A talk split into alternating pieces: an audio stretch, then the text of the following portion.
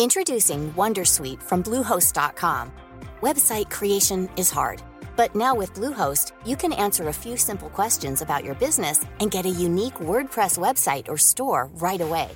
From there, you can customize your design, colors, and content. And Bluehost automatically helps you get found in search engines like Google and Bing. From step-by-step guidance to suggested plugins, Bluehost makes WordPress wonderful for everyone. Go to bluehost.com/wondersuite. Hello and welcome to another bonus episode of The New Abnormal. And we thank you so much for being here. Today we have an extra special guest with director Ken Burns. You of course know him from many of his fantastic documentaries, including his one on Vietnam or his recent one on country music. And today he's going to talk to us all about his process as well as his latest film on Muhammad Ali. Welcome to the new abnormal, Ken Burns. I'm happy to be with you, Molly. Thank you. Ken, why this? Why now? Well, there's no now, Molly. You know, it's so interesting that people say that. I the great good fortune and privilege to work for PBS uh, or work with PBS. The P stands for public. The S stands not for system but for service, and that permits us to have to take as long as we want to take with a particular project. 10 and a half years on the vietnam war nearly that time on national parks uh, long many many years on this one. So when you make a decision in 2013 to do something on on muhammad ali you don't think oh we're going to be arriving in a post-trumpian covid world that has Black Lives Matter and you know Me Too and all of these things going on. But let me address that because Mark Twain is supposed to have said that history doesn't repeat itself, which of course it doesn't. History doesn't repeat itself, but it rhymes. And I've never made a film in which I, I, promise you our heads are our noses are to the grindstone our heads are down in our work trying to just tell a good story it's really hard to tell a good story and and then when we're done it always rhymes with everything that's going on. And there's nothing in the intersection of Muhammad Ali, the greatest athlete of the 20th century, who intersected with the role of sports and in society and sports itself and black athletes and, and the idea of black masculinity and black manhood and civil rights and the variations of that and politics and war and faith and religion and Islam. You know, and they're all right now. They're happening right now. And so it i could do that with any film i've made um, and and and remind people the extent that history doesn't repeat itself. We're not condemned to to repeat what we don't remember but human nature doesn't change. And so that human nature superimposes itself on the stuff. And we see motifs. We see themes. We see recurring patterns. We see rhymes Interesting. What are the recurring patterns that you see with Muhammad Ali? Well, I think in general in America, the recurring pattern is, of course, a question of freedom, you know, and there's an inherent tension there. You know, what I want, personal freedom, and what we need, collective freedom, are often at odds, as we find with anti maskers and anti vacciners and all of the cuckoo-ness of, of, of that tension. And it, you know, reflects itself in the individual. So Muhammad Ali is about, and of course, race is a central theme of us and the US. You know, we're founded on the idea that all men are created equal, but the guy who wrote that owned hundreds of human beings and didn't see the contradiction or the hypocrisy. And so you know, this is a story about race. It's a story about freedom. It's really tough for a black person to escape the specific gravity if you happen to live in the United States of, of just things. It's about courage because he was willing to risk anything. And at the end of the day, it's about a four letter word that the FCC allows me on PBS to use, but nobody wants to talk about, which is love. Muhammad Ali be, dies the most beloved person on the planet. This is not out of sympathy because he has Parkinson's. This is out of the fact that he spoke for oppressed people. He spoke for people everywhere. He got up when he was knocked down and kept going. He lost three and a half years of the prime of his boxing career and nevertheless regained the championship and then regained it again. And he did it all with this just sense of humor and bravado and provocative actions and lots of mistakes. This is a hero's journey, not without flaws. Achilles at his heel and his hubris, but but one that be, makes him a kind of apostle of love throughout the back half of his life. That is fascinating. So, Ken, what was unexpected that you learned while digging into Muhammad's life? Everything. I'm really killing it on these questions. no, no, no. I, I'm serious. That's that's that's a, it's a really really good question because the presumption is that the document that a documentary is the expression of an already arrived at end. You know, we know this. You should know that. There'll be a test on Tuesday. When in fact, we'd rather share with you a process of discovery. I've got preconceptions. I've got baggage that I have. I've got memories of him. I'm old enough to remember when my dad told me that this very interesting fighter had won, and we were disinterested in boxing. Um, the the gold at the 60 Olympics, and then of course the Liston fight in 64 and everything else. We were against the war. He was against the war. We loved him, all of that sort of stuff. I met him once from a distance and we just had a wordless conversation. It's it's it's there, but you have to leave that behind. And then you want to dive in. You want it to be about boxing, but you also want it to be about his ongoing, not just frozen faith, but the ongoing spiritual journey that he has. You want to deal with his personal life, his birth and, and childhood in segregated Jim Crow, Louisville, Kentucky, and the ways in which that worked on him. What the death of Emmett Till, the mutilated, tortured body of Emmett Till, whose mother had the courage to leave the casket open and photographs were taken and appeared in Jet magazine not too much older than and young Cassius Clay, as he was then called, and and it just had a profound influence. His father's anger at being a painter, but he couldn't advance as a painter, so he ended up being a sign painter. But a loving mom and a neighborhood of of, of middle class black families that made it safe, even though you couldn't go into the amusement park. You had to watch through the chain link because it was for whites only. So out of this comes this guy who begins this process. We wanted to enter interrelate all that personal stuff the four wives, the many children, the brother, the flirtation with the Nation of Islam, the joining the Nation of Islam, the abandonment of his teacher and friend and mentor, Malcolm X, you know, all of the ways he diverged from the traditional civil rights movement and the way that he connected with it. Uh, you know, the spectacularness of, of his comeback, his fight with the US government. It's all, it's just so interrelated. How did he diverge from the traditional civil rights movement? Well, the Nation of Islam, it's a sect. It's not Islam. It's a kind of hybridized American version of what somebody, a messianic leader, thought, and then the next messianic leader, eh, you know, changed it. But it's got enough discipline that it offers him a set of answers to the unanswerable of being a black man, young man in in America, and it it is about separatism. It's about do for himself. So there's an amazing conversation with the sports journalist Bud Collins in it, in which he talks about how he admires George Wallace, and you're kind of like, what? This is that goes against the grain of everything that I believe, and here's my hero saying that. And in fact, he says, if they don't want you in your neighborhood, why should you go there? Now, this flies in the face of the Southern Christian, agrarian, civil rights movement that we've come to expect that stands in in a superficial way for all of us. And it also plays into everyone's conceit that all black people think this way, or all white people think this way, or all this and that. And it just isn't the case. It's just, it's just, you know, crazy that it would um, be like that. And so I find it really interesting as his own notion of faith expands. He takes a courageous stand against the Vietnam War, but it becomes much more ecumenical, much the same as where Malcolm X was before he was murdered by the Nation of Islam after they'd, they'd excluded him. And the way Wallace Muhammad, who, who inherited the reins when his father Elijah Muhammad died, a much more uh, kind of inclusive, closer to what mainstream Islam is about. And that's where Muhammad Ali probably already always was there in his heart, but it took a while for the organization that he adhered himself to to actually begin to resemble his own inner belief. I mean, this is a fascinating story, and it's not separated, of course, from the, the Vietnam War refusal. I mean, right. Will you talk about that? Yeah, well, America saw this as a political thing, right? A black man says no. They don't see it as a faith thing. But this young kid says, look, I would stand in front of a machine gun rather than go against my faith. And, and it's just, you, you just stunned at that. And we think of him, the young Clay and Ali, as this voluble poetry uh, spouting, you know, outrageous comments. And he is all that. But there are moments of clarity as well and wisdom.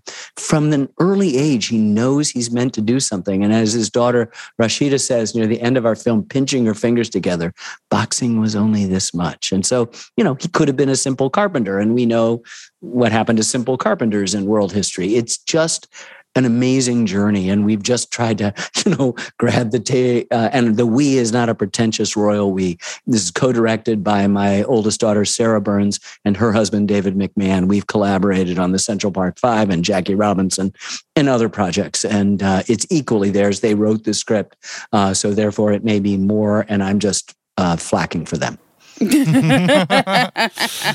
nice. Well, good. You're a good parent. Do you actually go into films with no real hypothesis of what you're going to say and just let it be all discovery? Is that part of your process? You know, when I was struggling making the Civil War series in the late 80s, before it was released in 1990, I called Shelby Foote and I told him a particular problem that I had and how I was doing things. And he, he just said to me, God is the greatest dramatist. And I hung up the phone and I knew what he meant. You know, it's not just the, you can't make this stuff up. Like Abraham Lincoln wins the Civil War on a Friday, Lee surrenders to Grant, and the following week he figures he's got, he's not as busy as he used to be and he can go to the theater. Like it's that, but it's also more and then and then and then. And so when you approach an idea of doing a film, a comprehensive, look, there are lots of great documentaries on Muhammad Ali. Some many many documentaries and many of them are great. And they they focus sometimes on a particular fight or a couple of fights or a particular few years in his life they are fine. They're they're not they don't fail in any way. It is just our want to try to do the soups and soup and nuts that we've tried to do here. And so what you do is you kind of empty yourself of that preconception because you just stumble over it all the time. Because when you do a deep enough dive over as long a period of time as we've been privileged to have, you just discover endlessly, daily, new things about him and interrelationships. And you if you interview enough people, this young sports writers now, old men like Robert Lipsyte and Dave Kindred and Jerry Izenberg, or other activists of the period like Kareem Abdul Jabbar and Nikki Giovanni, a poet as well, and other poets like Quincy Troupe and and um, Wole Soyinka, and you've got David Remnick, an early biographer, and Jonathan Eig, a more recent uh, biographer. You've got two ex-wives still loving him for all the pain of the infidelity, two daughters, a brother, uh, other people involved in the Nation of Islam, people writing about the Nation of Islam, other journalists. I mean, you begin to say, you know, we have to be kind of the corrallers, the conductors of the information. And you would presume correctly that making a film is a kind of additive thing. It is not. It's subtractive. We've got a four part, eight hour series in which we've got hundreds of hours of material in which to use a Kentucky, the state of his birth uh, metaphor, we distill down. It's a subtractive process. Our cutting room floor is filled with good stuff. And you would go, Why isn't this in, you idiot? And you'd say, Well, you know, we had it in for three months back in 2020 and it just destabilized this. Or, yeah, isn't that great? Wish it could be in. You know, just like, you know, maybe your two bedroom house doesn't need six bathrooms. Maybe it needs only three. Want flexibility? Take yoga. Want flexibility with your health insurance? Check out United Healthcare Insurance Plans. Underwritten by Golden Rule Insurance Company, they offer flexible, budget friendly medical, dental, and vision coverage that may be right for you. More at uh1.com. Introducing Wondersuite from Bluehost.com. Website creation is hard, but now with Bluehost, you can answer a few simple questions about your business and get a unique WordPress website or store right away.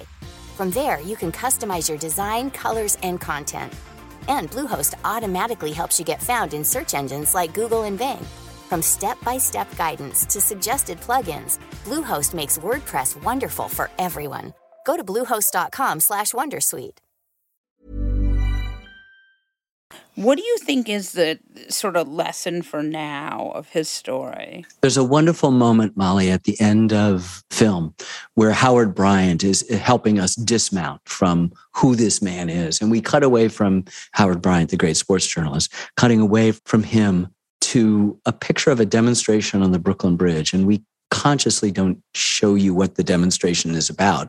It doesn't matter. But the film is zooming, the camera's zooming in on a young black woman who is participating in this demonstration and she has a very simple black t-shirt on it and all of all it says in white letters is Muhammad Ali what she needed to go to this protest that's all she felt she needed that there was enough just in those two words Muhammad Ali. There was enough about freedom, about courage, and about love to make the kind of statement she wanted. So he is inspirational in the nth degree. He's the greatest athlete of the 20th century, and I can have a barroom argument of maybe all time. If Michelangelo was alive, maybe he'd go, David, okay, let me sculpt uh, Muhammad Ali, one of the most gorgeous human beings ever. And he said I'm pretty as a girl, you know, and he made a big fuss about how gorgeous he looked all the time just to shock and provoke. But he also instilled in people who have felt oppressed around the United States, but also around the world, that he understood who they were. And that is a great thing. What was the protest for? I think it was a Black Lives Matter. And that is as contemporary as it gets. Yeah. But, but I think it's more the fact that this woman, whoever she is, felt that that said it all. And I just love the fact that this, I mean, the courage is really intense. He lost three and a half years at the height of his professional powers because, and he knew, and everyone knew that he'd get a cushy job in the army and he'd do USO shows and he'd pretend spar with people and he'd tell jokes and that would be it. But he wasn't going to do it.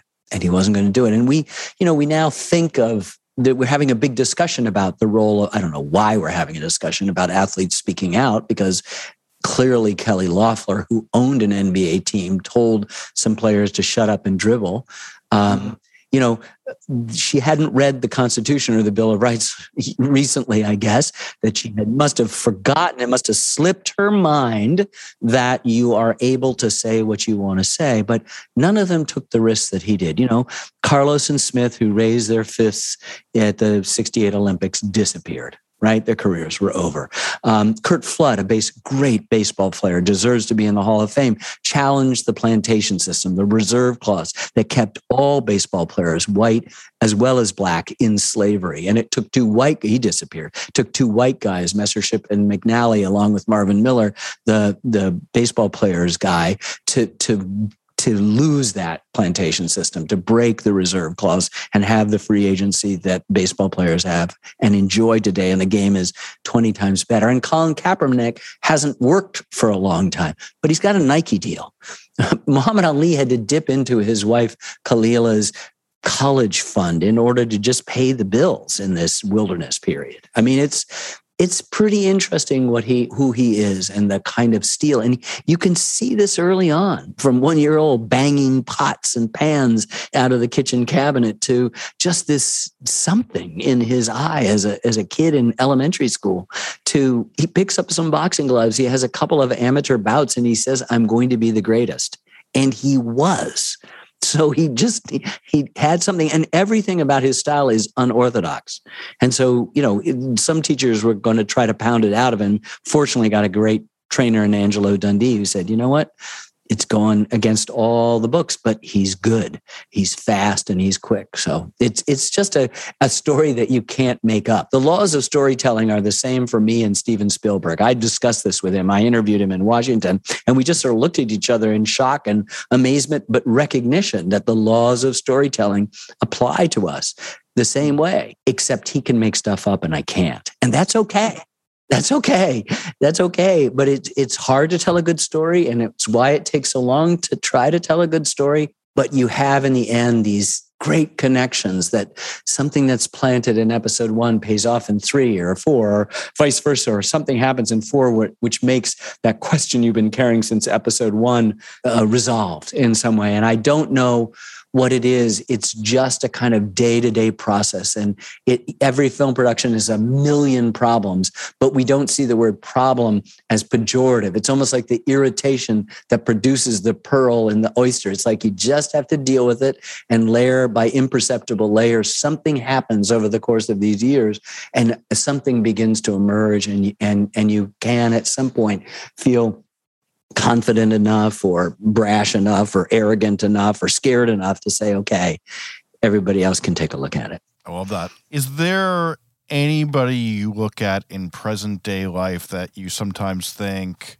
I may be retired by the time this person's story is over. I wish I'd be able to tell this person's story. No, because, you know, I'm a storyteller, but I'm also a storyteller in history.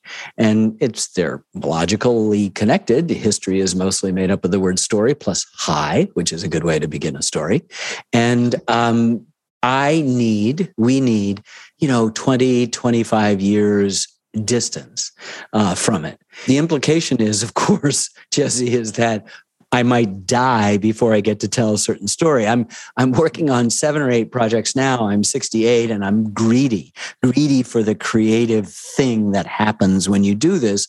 And I've got four teams of people. Sarah Burns and David McMahon are one team, but there are three others, and and I've worked with them long enough that I can delegate or trust that certain parts of the process. But the most important pro- parts of the processes I get to participate in. And I just, you know, I want story after story, but I do feel uncomfortable. You know, Philip Graham, who used to own the Washington Post, is mm-hmm. the person who said, you know, journalism is the first rough draft of history. And it's a wonderful phrase, but no one ultimately turns in a first draft. And so what you want is for the passage of time to take place, for there to be triangulation among journalistic reportage, but also scholarly involvement and the ability to have the perspectives that that passage of time presents. I will give you a very quick example. Uh, we made a film on the Vietnam War. This is a different group. Lynn Novick was my co-director then, Sarah Botstein, the senior producer.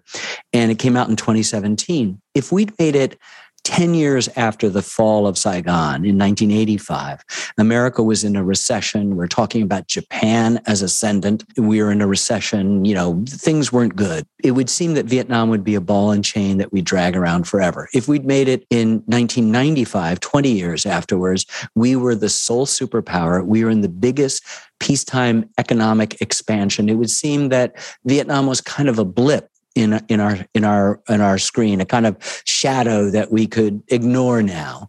And then if you went to 2005, 30 years after, we're in both Afghanistan and Iraq. We sort of feel that the world is now post 9/11 quite a much more fragile space than it had been just 10 years before, and that the lessons and the problems of Afghanistan and particularly Iraq seem to be about Vietnam. And if we'd waited, you know, so all I'm saying is that the farther away you get, the ability to make kind of reasonable judgments storytelling wise but also in the case of the work we do historically and do it within you know reasonable scholarly toleration. They they begrudgingly say, okay, popular history is one form. You gain a perspective. So you you know, would I like to do something on the last administration? You bet. Would to do something on COVID? You bet. Would do something on uh, January 6th? You bet. But we need to get far away from it in order. I mean, maybe it's no longer 25, 30 years. I took enormous amount of criticism in our jazz series, which came out in early 2000 2001 and people would say you left this person out and you left person out i just well just you tell me who in the last 30 years is the equal of louis armstrong and duke ellington and charlie parker and miles davis and john coltrane and you go well we, we don't know we'll have to wait 30 years to find out and I go, thank you. This is why they're not in there yet. We just don't know on that last, the last lap that the last episode took. That makes a lot of sense. But it doesn't make anybody happy, you know? That, that, that, that, that may be true. That's but that answer that answer was very satisfying for me though. Yeah, yeah, you know, but you know, it's funny because people come up to me about baseball and jazz, and you left this out, and I'm always relieved. I go, "Yep," because that w- that baseball series was 18 and a half hours long, and you're not telling me that's so boring. I use it to go to sleep at night. They're telling me that 18 and a half hours wasn't enough, and that if I'd only do the 1959 World Series in which the Chicago White Stockings won, I would be a much better filmmaker. And you go, "Fine, that's great." I accept your criticism. We had it in and we took it out because it had too many notes. Thank you so much for joining us, Ken Burns. It's my pleasure. Thank you, Molly. On that note, we'll wrap this episode of The New Abnormal from the Daily Beast.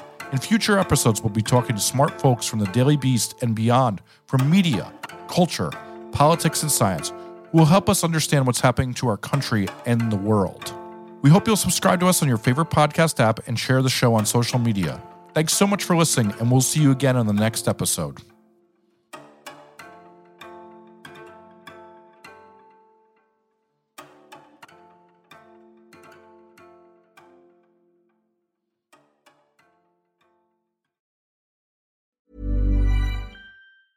Tired of ads barging into your favorite news podcasts? Good news. Ad-free listening is available on Amazon Music for all the music plus top podcasts included with your Prime membership. Stay up to date on everything newsworthy by downloading the Amazon Music app for free or go to amazon.com slash news ad free. That's amazon.com slash news ad free to catch up on the latest episodes without the ads.